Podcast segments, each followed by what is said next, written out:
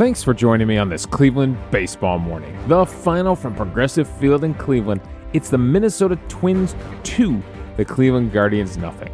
I'm Davey Berris, lifelong Cleveland baseball fan, and I want to talk about the actual game on the field, the thing I enjoy watching baseball being played.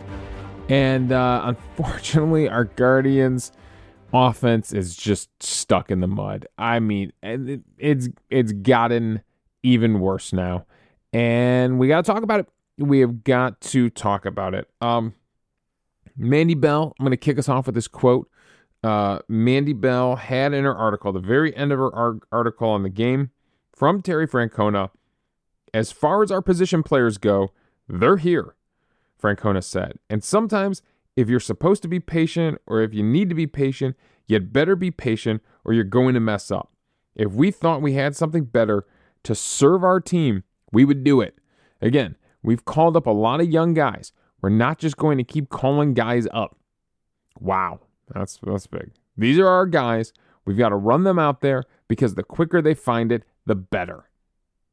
Wow. Okay, so everybody out there who uh, who's on the trade Amed Rosario and uh, call up Brayan Rocchio or Tyler Freeman train, I think you just got your answer. I think you just got your answer. I, it's shocking how many uh, it's shocking how many people on Twitter were like, "Oh, uh, package uh, Amed Rosario and Plesac together and trade them." Uh, yeah, that that'll work. You understand how trades work, right? Like somebody has to have value for you, for another team to come trade for them. Nobody nobody's going to be like, "Oh, those guys are underperforming and and absolutely sucking it up this year." Oh, well then yeah, definitely here's our top prospect. That's, that's not how trades work. So, yeah. So I mean, wow, a shock kind of a shocking statement. Uh because yeah, Rocchio, eh, there are guys that are in AAA that are raking right now. Uh, but Francona stands by his guys especially his veterans in this situation. In years past, there have been different situations where they've run through some position players. And they I I don't know, doesn't doesn't seem like it's going to be this season. Uh maybe things change by the trade deadline, you know, by July, but still very early in the season and Mandy Bell pointed out that Amed Rosario is a ridiculously slow starter uh, he's had terrible Aprils and Mays before for us, and then really turned it on in the summer. Now, with that being said, there's no reason you can't mix up the lineup, Terry Francona. You can keep playing Amed Rosario. Maybe just bat him eighth. I don't know. I, I was shocked when I saw the lineup for this game, and it was the exact same lineup we've seen all season. Like, really? That's one thing you can do, right? You know, he makes a joke about serving them different food, right? If we thought, you know, we served them something better, we would do it, right? I think that's the the essence of the joke there, right? Like, hey, if you if you know Cleveland pierogies were the answer, we give them to them. But uh, changing the lineup is is something you could do, right? It it changes people's mindset a little bit. It creates a little sense of urgency, maybe. Uh, I don't know. Maybe how Jose Ramirez batting behind Steven Kwan would be interesting for a while. So yeah, so uh okay. Uh before we get into the storylines of this game, uh I just wanted to shout out a few things here. Uh first off, uh I really appreciate everybody that's left a review and a rating on Apple Podcasts. That has slowed down a little bit. I haven't seen any new ones in a while. So if you want to help the show grow, if you want to help other people find it, and we've been growing, uh, this this kind of slump the Guardians in isn't helping, but uh, we've been growing. So uh, leave a rating, leave a review if you haven't done it yet. It really helps the show grow. We'll shout you out on the air. And I want you to know, th- those of you who've done it, because I mean, we've almost doubled our star ratings on Apple Podcasts uh, since this season kicked off. So I really appreciate the morning people that took that few seconds to click five stars. We're an all five star reviewed podcast. The other thing is, I want to keep challenging you to fill up the inbox. Come on, I, I see it on other podcasts. they do like full mailbag episodes. I know, I know you're out there. I know you're listening. And those of you who have emailed in have had some really great comments. Tony and Rick have been emailing in a ton lately. Uh, Greg got in a few emails. Uh, Alex got in an email. Chris got in an email recently. So I, I know you're out there. And we've had some people that have emailed in past seasons that we haven't that we haven't really heard from in a while. So uh, go ahead, fill up the inbox. I got to shout out Rick because he emailed in a few days ago about the game. Uh, but uh, it was the game we beat the Yankees, but uh, it was well after uh, I had recorded the episode. So sorry, Rick, we never got to your email about that game. Um, the other thing is, I, I feel like I maybe maybe have been spoiling you a little bit by recording uh like late at night. So I some of you I don't know where in the world you're listening from, but some of you are like ready to go, man. If that episode drops at 2 a.m., you are there listening. Uh, so I, this morning, I'm back to recording in the morning. I finally have a Saturday morning where I can sit down and do this. Um, I was completely wiped last night, so I'm gonna bounce back and forth. So if, if you notice the game doesn't, you know, the episode doesn't drop in the middle of the night, uh, it's because the show is Cleveland Baseball Mornings. It's designed to be recorded in the morning. So I'm back in my morning time slot here. Uh, but I do appreciate you, those of you that that uh, I don't. Again, I don't know where in the world you're listening from. I'm going to assume it's some of our overseas listeners that are up and their days are started, anyways. Uh, but I love all the people that are there, two, three, four in the morning. Uh, people are clicking and listening, so uh, I appreciate all the morning people out there. All right, let's get into the storylines of this game and uh, it's a pitcher's duel. It's another pitcher's duel between Bailey Ober and Peyton Battenfield, who is getting the spot in the rotation from Zach Plesac.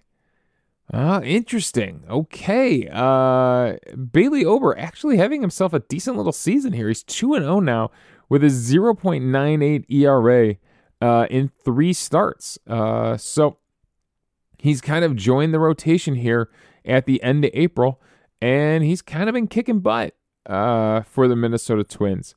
So uh, he has a good game against us. Uh, both these guys kind of carry no hitters for a while. Uh, we break up Bailey Ober's first. Peyton Battenfield gets broken up a little bit later.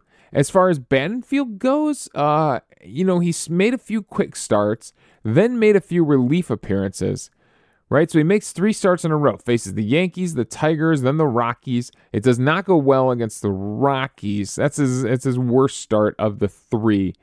Um, then comes in in some relief appearance. Uh, oh, just one relief appearance. Uh, I thought there were more.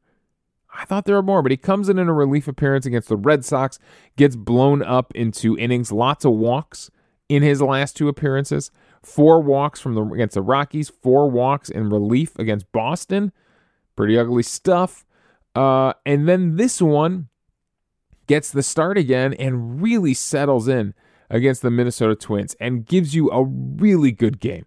Seven innings pitched, two hits, two earned runs, no walks, seven strikeouts, and the home run. The home run is the difference. He is hard hit more than Ober. Ober's only hard hit four times. Uh, Battenfield's hard hit one, two, three, four, five, six, seven, eight times. Yeah, it it felt like a better start than a Zach Plesac start. I'm I'm actually okay with the decision. By the way, on the other side, Ober goes seven innings pitched as well, gives up three hits but no runs, one walk, six strikeouts.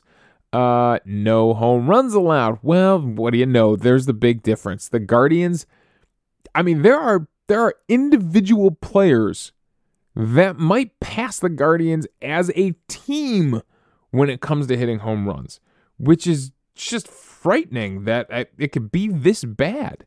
We have home run hitters on this team. Jose Ramirez is a home run hitter. Josh Naylor is a home run hitter. Josh Bell, Oscar Gonzalez, Zunino, even Gimenez can should be able to put up about 20 home runs in a season and they're not doing themselves any favors falling this far like off their career paces. I, I don't remember a season ever this bad when it came to hitting home runs. Zunino looked like he might have had one earlier in the game. It looked off the bat like a good shot. The crowd thought it was a good shot, but it, I think it was his first at bat of the game. Yeah, it was a flyout. It only had an 180 expected batting average. It went 361 to left field. It would have been a home run in zero out of 30 ballparks. Uh, but that was the best one off the bat that looked like it might go out for Cleveland. Uh, meanwhile, on the other side, those hits and home runs come in the sixth inning for the Twins. It's Max Kepler who, man, we've been dealing with this guy for a long time. He hits his 109.7, a no doubt about it shot. 440, 1,000 expected batting average, 30 out of 30 ballparks, a no doubt about it home run to right field. After Christian Vázquez had singled with two outs to break up that no hitter. So, uh, despite that, despite that, Battenfield pitched pretty good. I he I I think you I think you probably enjoyed that more than a Zach Plesac start. Now, what was he throwing here? He was throwing mostly four seam fastballs and cutters. He mixed it 40 four seam fastballs, 35 cutters, 12 curves, and four changeups. So mostly the two rocking the two pitches there. Now I know that I have railed against Cal Quantrill for not mixing in a few more pitches for uh, you know going mostly sinker cutter. The only thing I can say uh, about uh, Battenfields is I I didn't realize it was a cutter watching it live. If it felt like a slider to me, it doesn't have that much separation as far as velocity goes. You know, he, he was averaging 90.9, so basically 91 on that fastball and he was averaging 87.7 velocity on that cutter. So not a significant difference there, right? A little more than a three mile per hour difference uh, between those two pitches. But I was looking at the um, the break numbers from Cal Quantrill's cutter versus Battenfield's, and Battenfield's does move a little bit more. He's got a little more vertical break to it, it, uh, he averages yearly average. Yesterday was only 27 inches of vertical break. His yearly average is 29 inches of vertical break. It's a few more inches than Cal Quantrill's moves. So is that the difference? Because it did. He got some whiffs on it. He got he got a 24% whiff rate, five whiffs on 21 swings. Man, they were aggressive. They swung 55 times against Battenfield. They were really aggressive. 14 whiffs, that's good for a 25% whiff rate. Remember, Cal Quantrill's down at like a 14% whiff rate or something like that. So his is getting a little more swing and miss on that cutter than Quantrill is. So is that little bit of extra movement the difference between those two pitches? Why maybe it's working a little for Battenfield right now than it works for uh, for Cal Quantrill. Uh, called strikes. He added in 13 called strikes. It's good for a 30% CSW total on the day. And like we said, seven strikeouts. Meanwhile, on the other side, while I'm on this page, Bailey Ober, uh, what was working for him? Same thing. He was kind of mixing in whiffs on all his different pitches. A lot of fastballs, sliders, curves, changeups. Really a pretty even pitch mix from from him here uh, between breaking balls, off speed stuff, and the fastball. Uh, it's 15 whiffs on 53 swings. We were also being aggressive, a 28% whiff rate. Add in 13 called strikes is good for a 31% CSW. So going over to the illustrator here, uh, you know, Battenfield was attacking the zone. I mean, it's a lot of cutters and fastballs just in the zone. Um, maybe attacking the uh, the uh, glove side, the outside edge uh, for the right-handed pitcher. Likes to use the curveball and the changeup against lefties and uses that cutter a lot against righties. So where were those strikeouts coming from? That's what I like to see on a seven strikeout game. Uh, mostly on the cutter. Five of them come via the cutter, and most of them in the zone. Uh, frankly, he challenges uh, Byron Buxton with one uh, pretty pretty middle of the plate and gets him to swing through it in the fifth inning. Uh, gets Joey Gallo swinging at one at the knees in the second, uh, throwing it to the left-handed hitter there. He would also get Gallo on a changeup that would stay away from the left-handed hitter in the seventh inning. Uh, and then he froze Byron Buxton in the seventh inning with a cutter down and away at the knees. That's a nice pitch. That's, I mean, painting the outside corner. Uh, he also got Buxton to swing through one out there on an 0-2 count. Uh, did he he struck Buxton out three times? Man, good job uh, by Battenfield taking down uh, you know one of their best hitters there.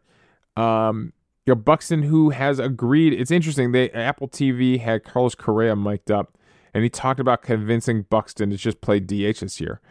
Uh, guy keeps hurting himself on center field. Uh, he got Nick Gordon to go way out of the zone and swing at a cutter down at his feet, and then he challenged Carlos Correa with a fastball up at the top of the zone in the first inning and blew it past him uh, up above the strike zone. So those are your seven strikeouts for Peyton Battenfield. Now on the other side of things, Bailey Ober's six strikeouts mostly come from getting the Guardians to expand the strike zone. Three sliders, two curveballs, and then one way high fastball that Oscar Gonzalez chases in the fifth inning on an 0 2 count. I mean, way up there. I know he's a tall guy, so his strike zone is going to be a little different than the average strike zone they're giving me on StatCast, but really got Gonzalez to go up there.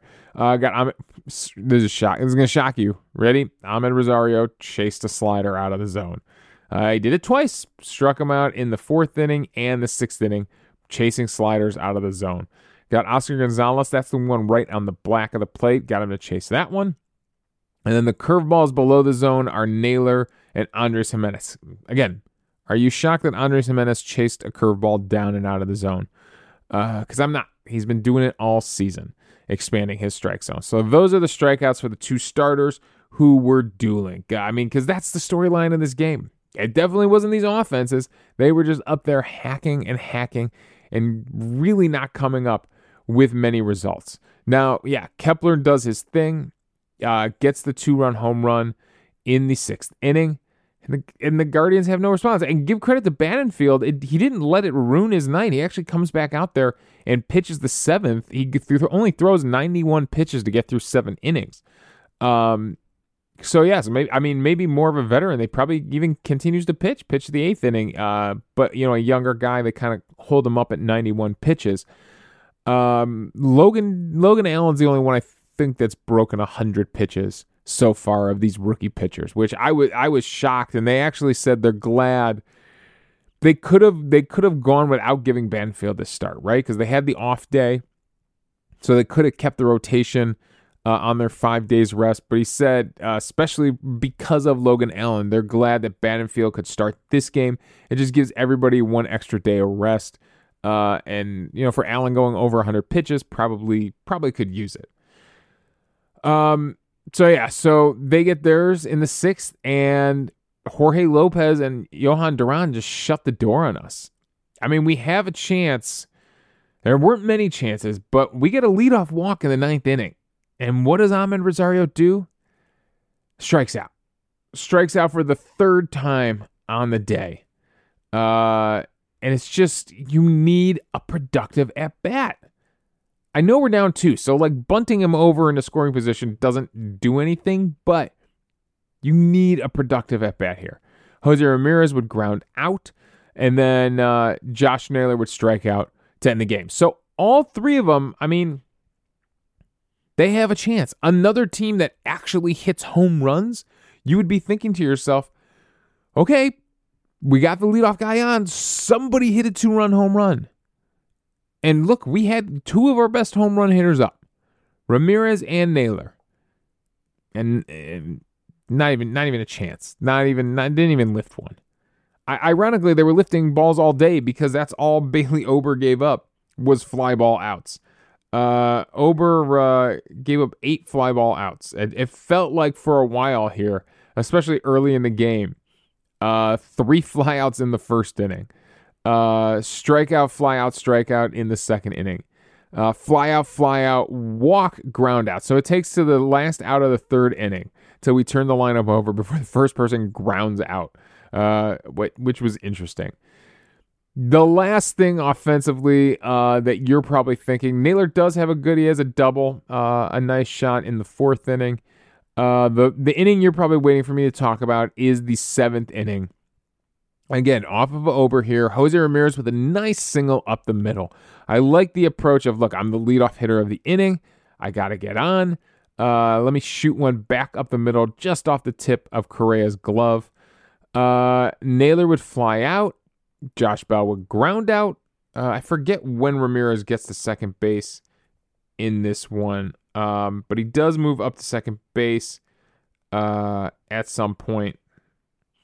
And uh, Oscar Gonzalez uh, chops one off the plate, basically. Chops one minus 85 degree launch angle. I love always cracks me up when I see that. Distance, one foot. Uh, chops one off the plate. Ober makes an athletic play to just get this thing and get a throw off to first base, but Gonzalez beats it out for an infield single. However, Jose Ramirez on the backside of this play. You know, when a team is slumping this bad, Ramirez probably feels like, you know, as the leader, he's got to do something to spark a run, right? He's he's got to put in some kind of superhuman effort to to get a run on the board at this point in the game. And he takes this opportunity with Ober, you know, just concentrating so hard on trying to field this chop. I think he said after the game it was like up in the lights and he was just waiting for the thing to come down. He had no idea what even happened on this play. Uh you know, Ober is not paying attention to him at all as a base runner. He's solely focused on trying to get Josh Bell at first to end the inning. That Ramirez takes it, tries to take advantage of the situation, rounds third at full speed, and just keeps going towards home. If this works, again, we said this the other day about Jose Ramirez. If this works, we're all celebrating him. Oh, what what smart base running, what aggressive base running. That's why this guy's the best. Unfortunately, uh, it did not work at all. I mean, not at all. The Twins' first baseman, uh, Solano, uh, I, I was Solano or Gallo at first at that point. I'm just gonna say whoever was at first at that point because there was a change at some point in the game when Michael Taylor came in to pinch run for Solano. Uh, at that point, uh, gets the throw from Ober, sees Jose Ramirez the whole time, I, he's not Ober's blind to him. Ober's got his back turned, but that's literally where the first baseman's looking. So he sees it was Solano because he would walk the lead off the eighth. Uh, Solano sees him the whole time and fires a strike home. And you know he's out by a mile, and they tag him out, and it ends the inning in the seventh inning. So the scoring opportunity is taken away. It would have been runners first and third with Andres Gimenez up. So they take the bat out of Andres Gimenez's hand. Would they have probably gone to the bullpen and brought in the uh, lefty to face him? Lopez? Yeah, probably. Probably. But, uh, and you know, he grounds out against Lopez to start the eighth inning. I actually, I don't know. I don't know if Lopez was up and getting loose at that point, knowing that the lefty Gimenez was coming. But uh, he would have been runners first and third with Andres Gimenez up it would have given it. You took the bat out of Gimenez's hand, basically. Again, I understand what Jose Ramirez is thinking. Was it a good decision? No, it was a terrible decision. How do I know? He was thrown out by like 10 feet. But I understand the thinking at least of I gotta do something. I and, and my only tool at this point is my aggressiveness on the base path. And I've got to do something to spark this offense and it turns up blowing up in his face. But I'm never going to tell Jose Ramirez to stop being aggressive on the base paths. You're never going to hear those words from me. Uh, we had a moment earlier in the game where Straw was aggressive on the base paths, got himself into scoring position. Uh, it was a wild pickoff attempt at first base after a walk in the third, and he's able to uh, get into second, even though the ball ricochets off the fence and comes way back out into the field and makes an easy play for the second baseman, uh, Polanco, to recover the ball. But then Polanco rushes a throw and throws it wide of Correa, who's able to knock it down at least. Um, and they get over to third base and cover third base. Straw was about to go to third base, but then realized no, they they played it right. Ober was moving over there to cover the bag. Um, and holds himself at second.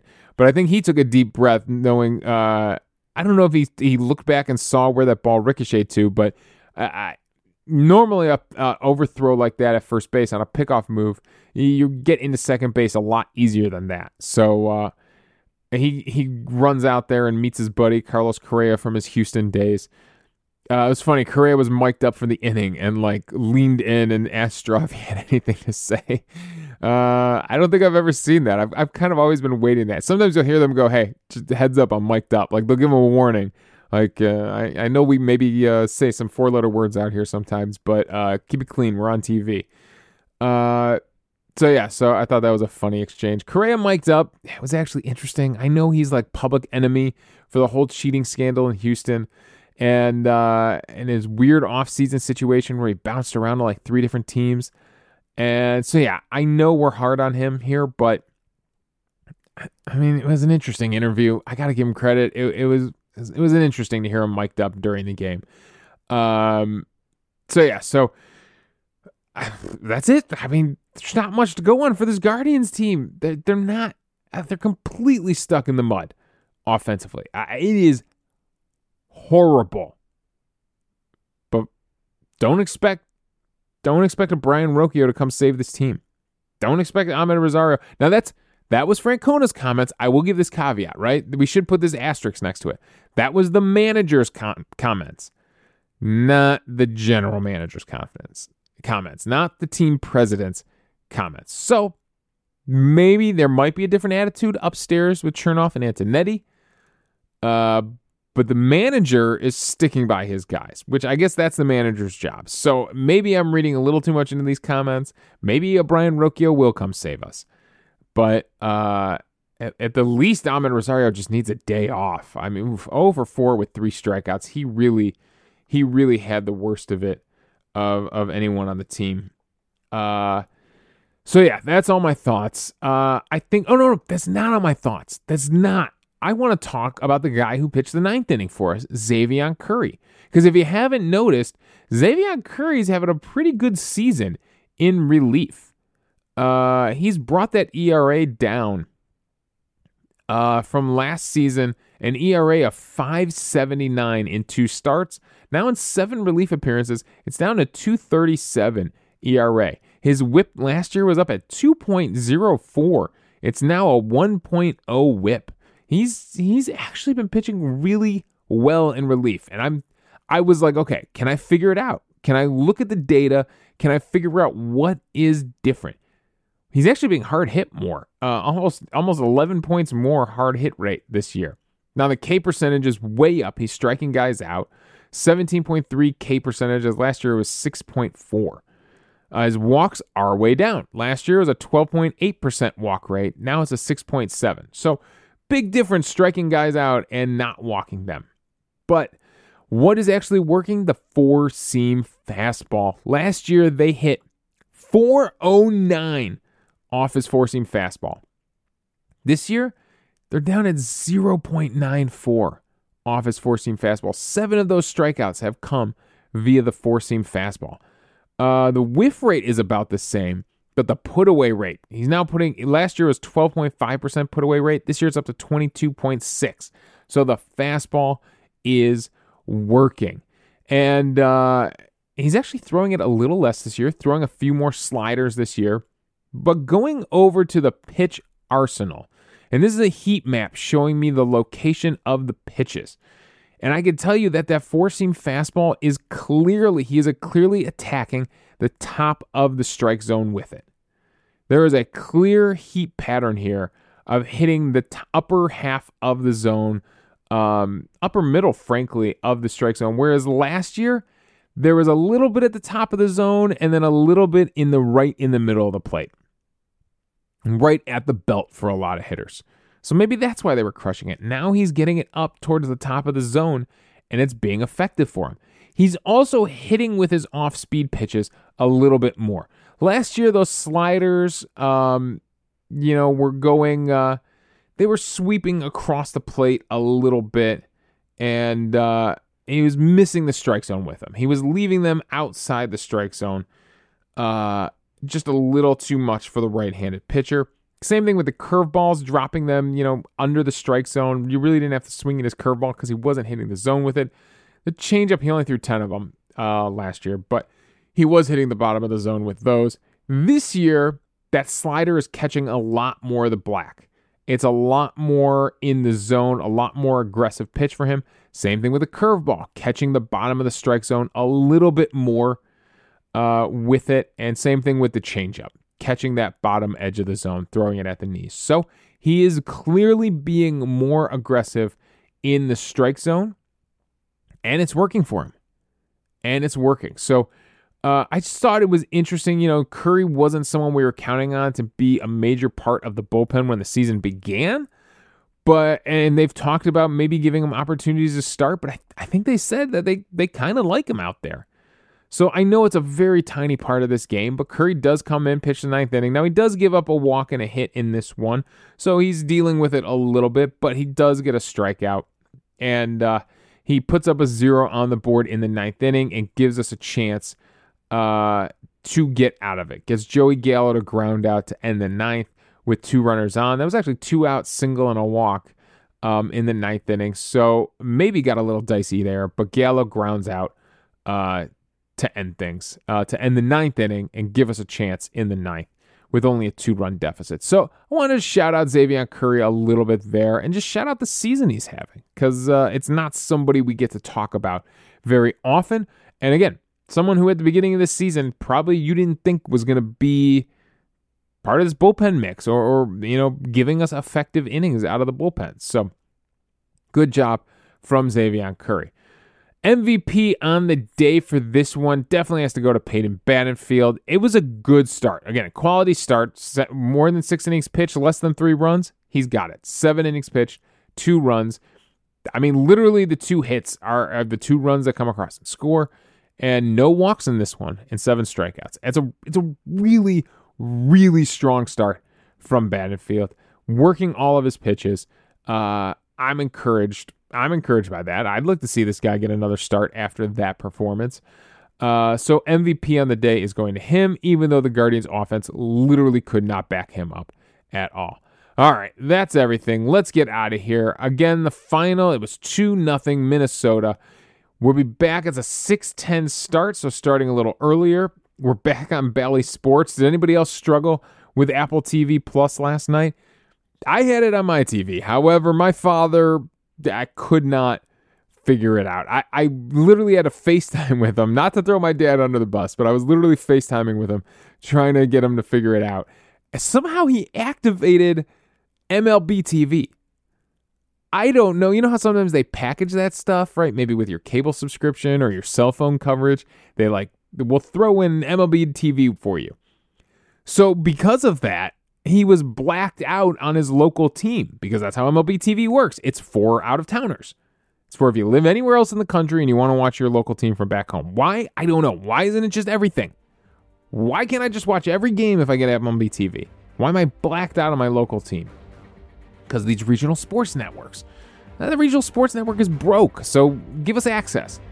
So for some reason he had activated MLB TV. I hope he's not accidentally paying for it because it is expensive. And uh, because of that, he was blacked out of the Guardians game. And I was like, I, I don't, I literally don't know what to do. I, unless I come over to your house, I don't think I can solve this one over the phone. So uh, next time we're on Apple TV, I'll have to make uh, a trip over to mom and dad's house and help help him out, help the guy out, so he can watch the Guardians game.